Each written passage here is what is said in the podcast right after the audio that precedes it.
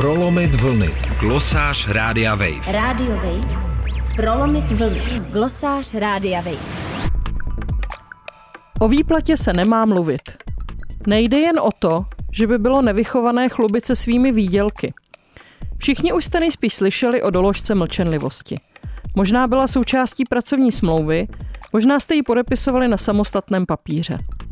Dost možná vám zaměstnavatel mlčenlivost přikázal, aniž by váš souhlas vyžadoval. Zákaz mluvit o svém výdělku může být doprovázen hrozbou výpovědi nebo jiného pracovně právního postihu. Tyto doložky jsou ale samozřejmě v drtivé většině případů právně nicotné. Co to znamená? Zaměstnavatel nemůže zaměstnanci ukládat povinnosti nad rámec povinností uložených zákonem, typicky zákonníkem práce. A když to přece jenom udělá, tak porušení takových povinností nemůže řešit pracovně právním postihem. A to dokonce ani v případě, kdy se k takové povinnosti zaměstnanec dobrovolně zaváže, například podpisem pracovní smlouvy. Zákonník práce totiž pamatuje na to, že zaměstnanec a zaměstnavatel si nejsou rovní a že s tou dobrovolností to upřímně řečeno nemusí být vždy tak úplně jednoznačné. Tam, kde se povinnost mlčenlivosti nějakým způsobem formuluje, ale bude mít zaměstnanec nebo zaměstnankyně, který s kolegy o svých penězích promluví, nejspíš nějaký větší či menší problém.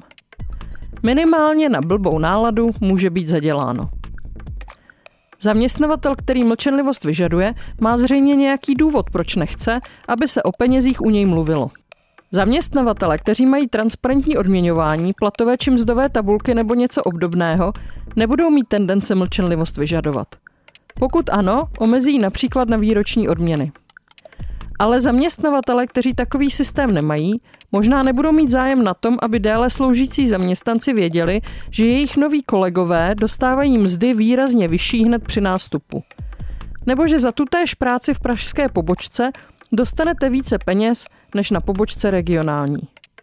A není náhodou, že nízká míra transparentnosti v odměňování je jedním z podstatných faktorů vzniku gender pay gapu. Tam, kde ženy neví, že jejich kolegové berou více, těžko budou rozdíly řešit. Jeden princip je právní nárok na stejnou odměnu za stejnou práci nebo práci stejné hodnoty, když se hodnota práce odvíjí od zákonných kritérií. Druhý je pak zdánlivě čistě smluvní přístup k odměňování. Zaměstnavatele se snaží zohlednit aktuální stav trhu práce, regionální cenové rozdíly nebo kdo si o co řekne. A to bez ohledu na to, že právo takový přístup v podstatě neumožňuje. Pak je logické, že není zájem na tom, aby se o penězích mluvilo. V květnu letošního roku Evropská komise a parlament přijali směrnici, která si klade za cíl zvýšit transparentnost odměňování.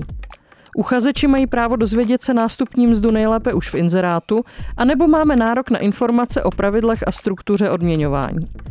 A taky se ve směrnici říká, že členské státy musí přijmout opatření, kterými budou doložky mlčenlivosti o výdělku výslovně zakázány. Takzvaná work-life balance směrnice vyvolala velkou diskuzi o údajně povinném odchodu otců na rodičovskou. Tato směrnice nejspíš vyvolala debatu o pravidlech odměňování. Diskuze to bude důležitá a nepochybně nepůjde hladce.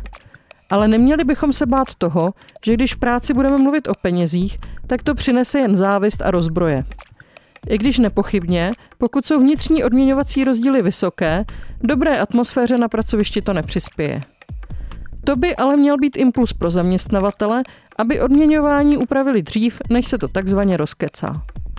Trvejme na požadavku férového odměňování. V prostředí, kde se tento princip dodržuje, není nezbytně důvod o penězích přísně mlčet.